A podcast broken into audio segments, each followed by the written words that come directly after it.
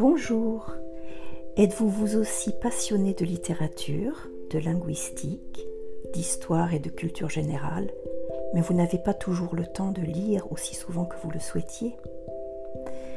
Je vous invite donc chaleureusement à écouter mes podcasts de livres audio, littérature française et francophone, romans essentiellement pour l'instant.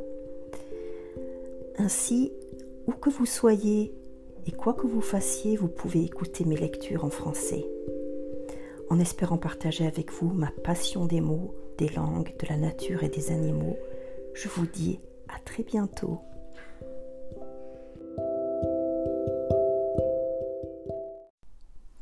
La tresse de Laetitia Colombani.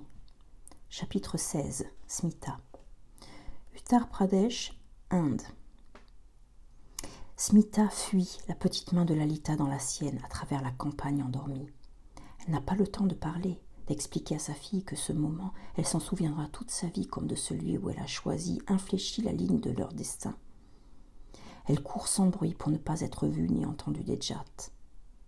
Lorsqu'ils se réveilleront, elles seront déjà loin. Espère Smita. Il ne faut pas perdre une seconde. Dépêche-toi elles doivent rejoindre la grande route. Smita y a dissimulé son, vélo dans un buisson près du fossé, ainsi qu'un maigre ballotin contenant des vivres. Elle prie pour que personne ne les, dérobait. Elles auront plusieurs kilomètres à parcourir avant de rejoindre la National Highway 56, euh, où elles, où elles prendront un bus pour Varanasi, l'un de ces fameux cars gouvernementaux verts et blancs dans lesquels on peut monter pour quelques roupies confort y est sommaire, la sécurité précaire. La nuit, les chauffeurs y, sont shootés au, bang. C'est une boisson préparée à, la, base de cannabis à l'effet euphorisant. Mais le prix des tickets défie toute concurrence. Moins d'une centaine de kilomètres les séparent de la ville sacrée. De là, il faudra trouver la gare et prendre un train pour Chennai.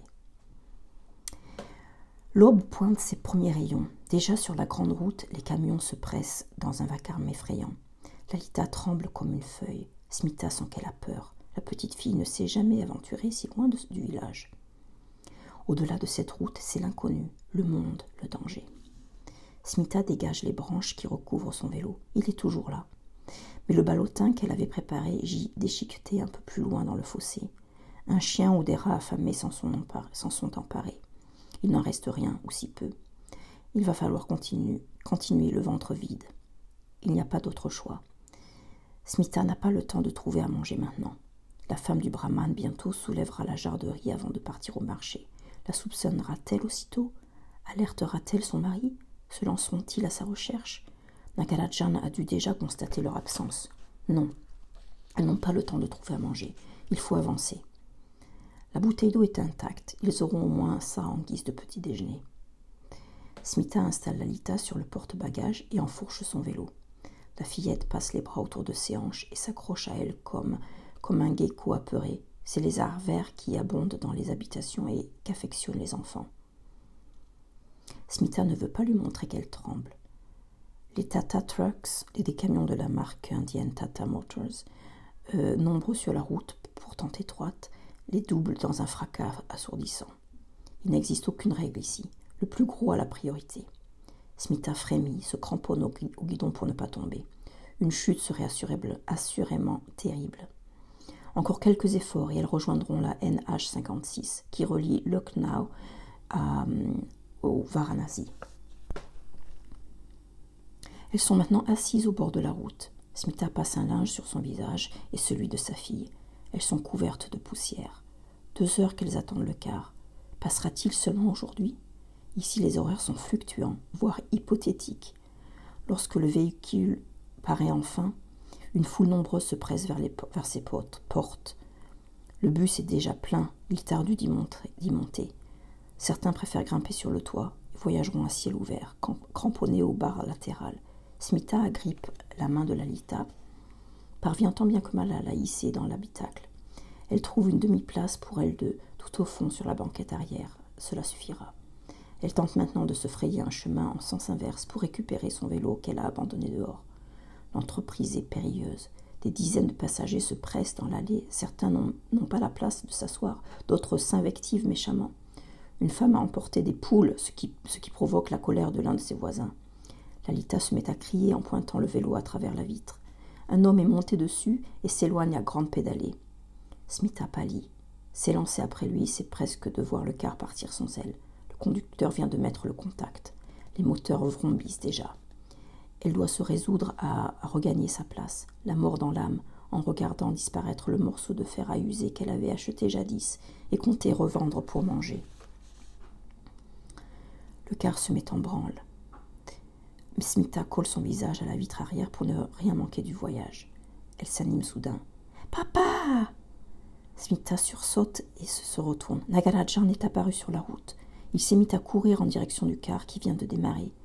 Smita sent ses forces l'abandonner. Son mari court vers elle, le, le visage empreint d'une expression indéfinissable, du regret, du désarroi, de la tendresse, de la colère.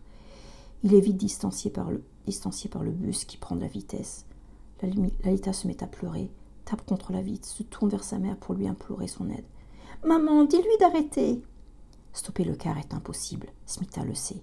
Elle ne pourrait pas se frayer un chemin jusqu'au conducteur et quand elle y parviendrait, celui-ci refuserait de ralentir et d'arrêter, de s'arrêter, ou leur demanderait de descendre.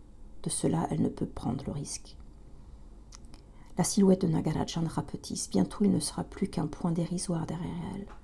Pourtant, il s'acharne et continue sa course vaine. Lalita sanglote. Son père finit par disparaître de leur champ de vision. Pour toujours, peut-être. L'enfant enfouit, enfouit son visage dans le cou de sa mère. Ne pleure pas, il nous rejoindra là-bas. La voix de Smita se veut rassurante, comme si elle voulait elle-même se convaincre de cette hypothèse. Rien n'est moins sûr pourtant. Elle se demande alors à ce à quoi il faudra encore renoncer avant d'arriver au bout du voyage. En, consolant sa fille en larmes, elle touche l'image de Vishnu sous son sari. Tout ira bien, se dit-elle pour se rassurer. Leur route est jalonnée, jalonnée d'épreuves, mais Vishnu est là, tout près. Lalita s'est endormie. Les larmes ont séché sur son visage en traçant des sillons blanchâtres. Smita regarde le, paysage défiler à travers la vitre sale. Au bord de la route, des cahutes de fortune, des champs, une station-service, une école, des carcasses de camions, des chaises sous un arbre centenaire, un marché improvisé, des vendeurs assis par terre, un loueur de mobilettes, de dernier cri, un lac, des entrepôts, un temple en ruine, des panneaux publicitaires, des femmes en sari portant des paniers sur la tête, un tracteur. Elle se dit que l'Inde tout entière se trouve là, au bord de cette route, dans un chaos sans nom où se mêlent indifféremment l'ancien et le moderne, le pur et l'impur, le profane et le sacré. Avec trois heures de retard, un camion embourbé a bloqué la circulation, le car parvient enfin à la gare routière de Varanasi. Il vomit aussitôt son chargement d'hommes, femmes, enfants, valises, poules et tout ce que les passagers sont parvenus à entasser au-dessus, en dessous et entre eux. On distingue même une chèvre qu'un homme descend du toit sous les yeux ébahis de Lalita, qui se demande comment la biquette est arrivée là. Sitôt débarqués, Smita et sa fille sont happés par l'énergie de la ville. Partout des bus, des voitures, des rickshaws, des, des camions remplis de pèlerins se pressent en direction du Gange et du Temple d'Or. Varanasi est l'une des, plus anciennes villes du monde. On y vient se purifier, se recueillir, se marier, mais aussi incinérer ses proches et parfois y mourir. Sur les Ghats, ces rives recouvertes de, de marches, descendant jusqu'au euh, Ganga Mama, comme on l'appelle ici, se côtoient la mort et la vie, jour et nuit, comme un, un incessant balai. Lalita n'a jamais rien vu de semblable. Smita lui a souvent parlé de cette ville, comme d'un lieu de pèlerinage où ses parents l'avaient emmené enfant. Ils avaient accompli ensemble le Pan, euh, Panchatirti Yatra. Panchatirti Yatra. Périple consistant à se baigner à cinq endroits du fleuve sacré dans un ordre précis. Ils avaient achevé leur visite par des bénédictions au temple d'or, comme le veut la coutume. Smita suivait ses parents et ses frères elle se laissait guider. Elle avait retiré du voyage une impression forte, un souvenir tenace. Le gars de Manikarnika, l'un des deux de ceux consacrés à la hum, crémation des morts, l'avait particulièrement marqué. Elle se souvient encore de l'embrasement du bûcher sur lequel on distinguait le corps d'une vieille femme. Selon la tradition, elle avait été lavée dans le Gange, puis séchée avant d'être brûlée. Smita avait regardé avec effroi les premières flammes lécher le corps, puis l'engloutir voracement dans un crépitement infernal. Étrangement, les proches de la défunte ne semblaient pas tristes. Ils paraissaient presque se réjouir du moksha de leur aïeul, sa libération. Certains parlaient, d'autres jouaient aux cartes, d'autres même riaient. Les Dalits vêtus de blanc travaillaient là en continu, jour et nuit. Les crémations, tâches impures s'il en est, leur étaient naturellement réservées. Ils devaient aussi approvisionner les tonnes de bois nécessaires au bûcher qu'ils cheminaient en barque jusqu'au Ghat. Smita se souvient des montagnes de bûches immenses qui attendaient leur tour sur les flancs des quais. À quelques mètres de là, des vaches buvaient l'eau du fleuve, indifférentes aux scènes qui se jouaient sur les, ces rives. Un peu plus loin, des hommes, des femmes et des enfants se livraient aux ablutions rituelles, la tradition étant de se plonger dans le Gange de la tête aux pieds pour s'y purifier. D'autres célébraient des cérémonies de mariage, enjouées et colorées, en entonnant des chants religieux ou profanes. Certains y faisaient leur, vaisselle ou même la lessive. Par endroits, l'eau était noire. On y trouvait aussi bien des fleurs flottant à la surface, des lampes à huile offrant des pèlerins que des carcasses de bêtes en décomposition, voire des ossements humains. Après les crémations, les cendres étaient rituellement dispersées dans le fleuve, mais de nombreuses familles n'ayant pas les moyens de se de s'offrir une incinération complète, y jetaient les corps de leurs morts à demi calcinés, voire entiers. Aujourd'hui, personne ne conduit Smita. Elle n'a nulle main rassurante à laquelle s'accrocher si ce n'est celle de sa fille qui la suit. Elles sont seules au milieu de la foule anonyme des pèlerins à chercher leur chemin. La gare ferroviaire se trouve au centre de la ville, loin de l'endroit où le car les a déposées. Dans les rues, Lalita contemple émerveillée les devantures des magasins proposant des objets tous plus insolites les uns que les autres. Ici un aspirateur, là un presse-agrumes, là-bas encore une salle de bain, un lavabo, un modèle de toilette. Lalita n'en a jamais vu. Smita soupire. Elle voudrait avancer plus vite, mais la curiosité de l'enfant les, ralentit. Elle croise une procession d'écoliers en uniforme brun, se tenant par la main. Smita surprend le regard de sa fille, envieuse, qui s'attarde sur eux. Enfin, la gare de Varanasi Kant euh, paraît. Sur son parvis se déploie une foule fervente. C'est l'une des gares les plus fréquentées du pays. À l'intérieur du hall, une marée humaine se presse en direction des guichets. Partout des hommes, des femmes, des enfants, debout, assis ou couchés, patients des heures, parfois des jours durant. Smita tente de se frayer un chemin en échappant aux rabatteurs. Profitant du désarroi ou de l'innocence des, touristes, il leur extorque quelques roupies en échange de conseils euh, mal avisés. Smita prend sa place dans l'une des quatre files d'attente. Elles comprennent chacune au moins 100 personnes. Il va falloir être patiente. Lalita montre des signes de fatigue. Elles ont voyagé toute la nuit, le ventre vide, pour faire, pour, euh, pour faire à peine 100 kilomètres. Le plus dur les attend encore. Smita le sait. La nuit est tombée lorsqu'elle parvient enfin au guichet. L'employé des chemins de fer affiche un air surpris quand elle demande deux billets pour Chennai le jour même. Les billets se réservent plusieurs jours à l'avance, répond-il à la dernière minute. Les trains sont, toujours complets. N'a-t-elle pas effectué de réservation?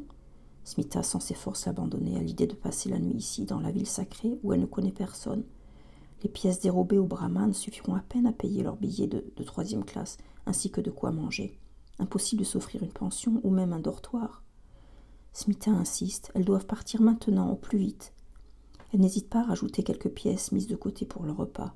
L'employé la dévisage d'un air hésitant. Quelque, quelque chose entre ses dents jaunies. Il disparaît et revient avec deux tickets de sleeper class, la classe la moins chère dans le train du lendemain. Il ne peut pas faire mieux. Par la suite, Smita apprendra que ces tickets sont vendus à tous ceux qui le souhaitent. Il n'existe pas de restriction sur le nombre de voyageurs par wagon dans cette classe, qui est de fait constamment surpeuplée.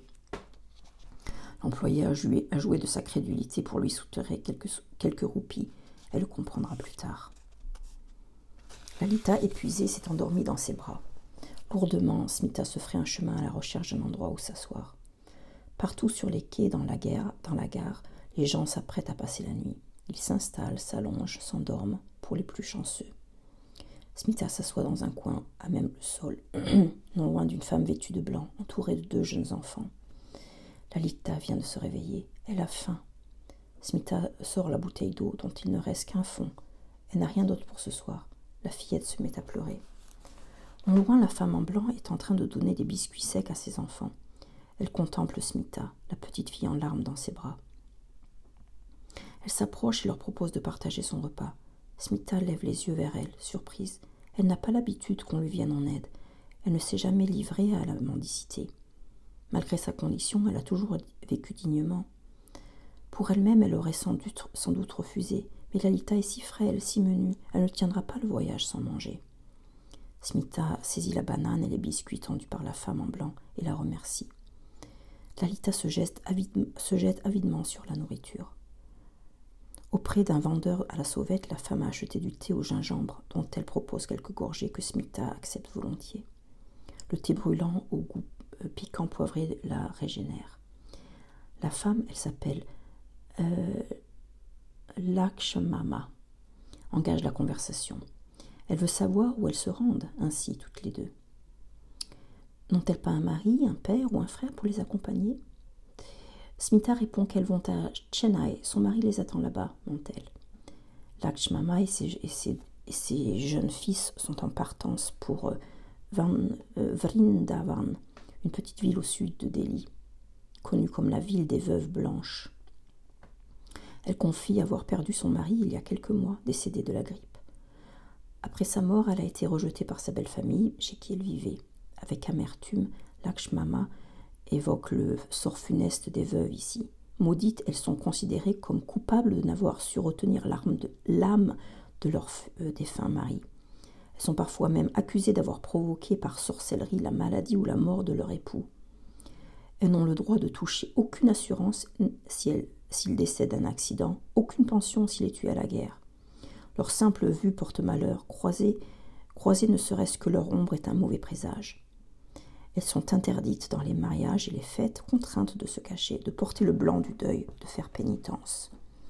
Elles sont souvent jetées à la rue par leur propre famille. La Lakshmama évoque avec effroi la cruelle tradition du sati qui les condamnait jadis à s'immoler sur le bûcher funéraire de leur mari. Celles qui s'y refusaient étaient excommuniées, excommuniées, battues ou humiliées, parfois poussées de force dans les flammes par leur belle famille, ou même leurs propres enfants trouver ainsi le moyen d'échapper au partage de l'héritage. Avant d'être mises à la rue, les veuves sont condamnées à ôter leurs bijoux et à se raser le crâne, afin de ne plus exercer une quelconque attraction envers les hommes.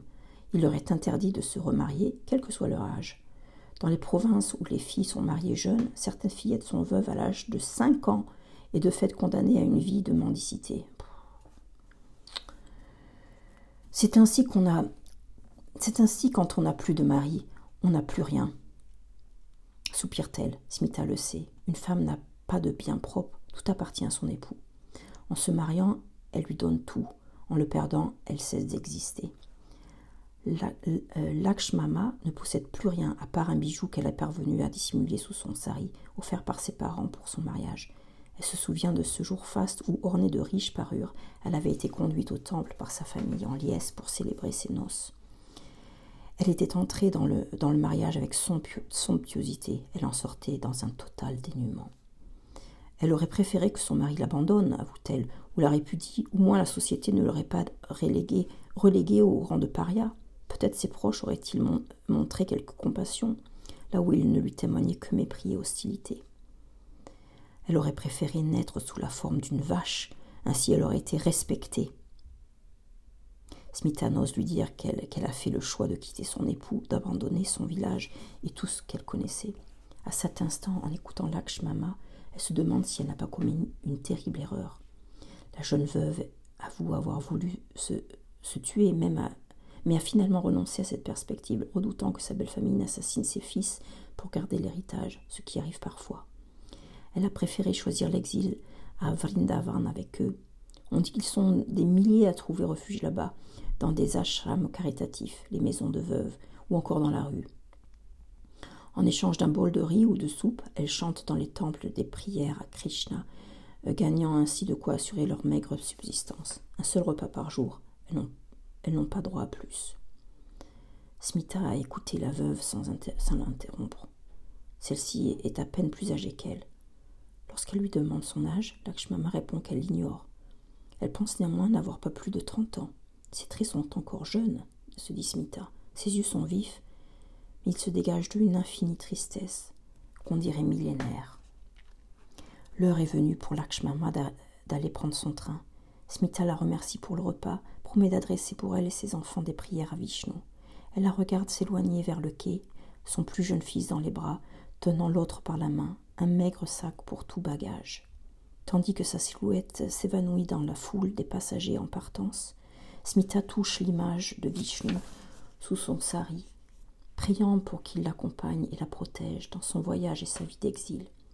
Elle pense à ces millions de veuves qui partagent sa condition, abandonnées et démunies, oubliées dans ce pays qui, décidément n'aime pas beaucoup les femmes et se sent soudain reconnaissante d'être elle, Smita, Nédalit, certes, mais entière, debout, promise à une vie meilleure peut-être. J'aurais préféré ne pas naître, lui avait confié euh, Lakshmama avant de disparaître.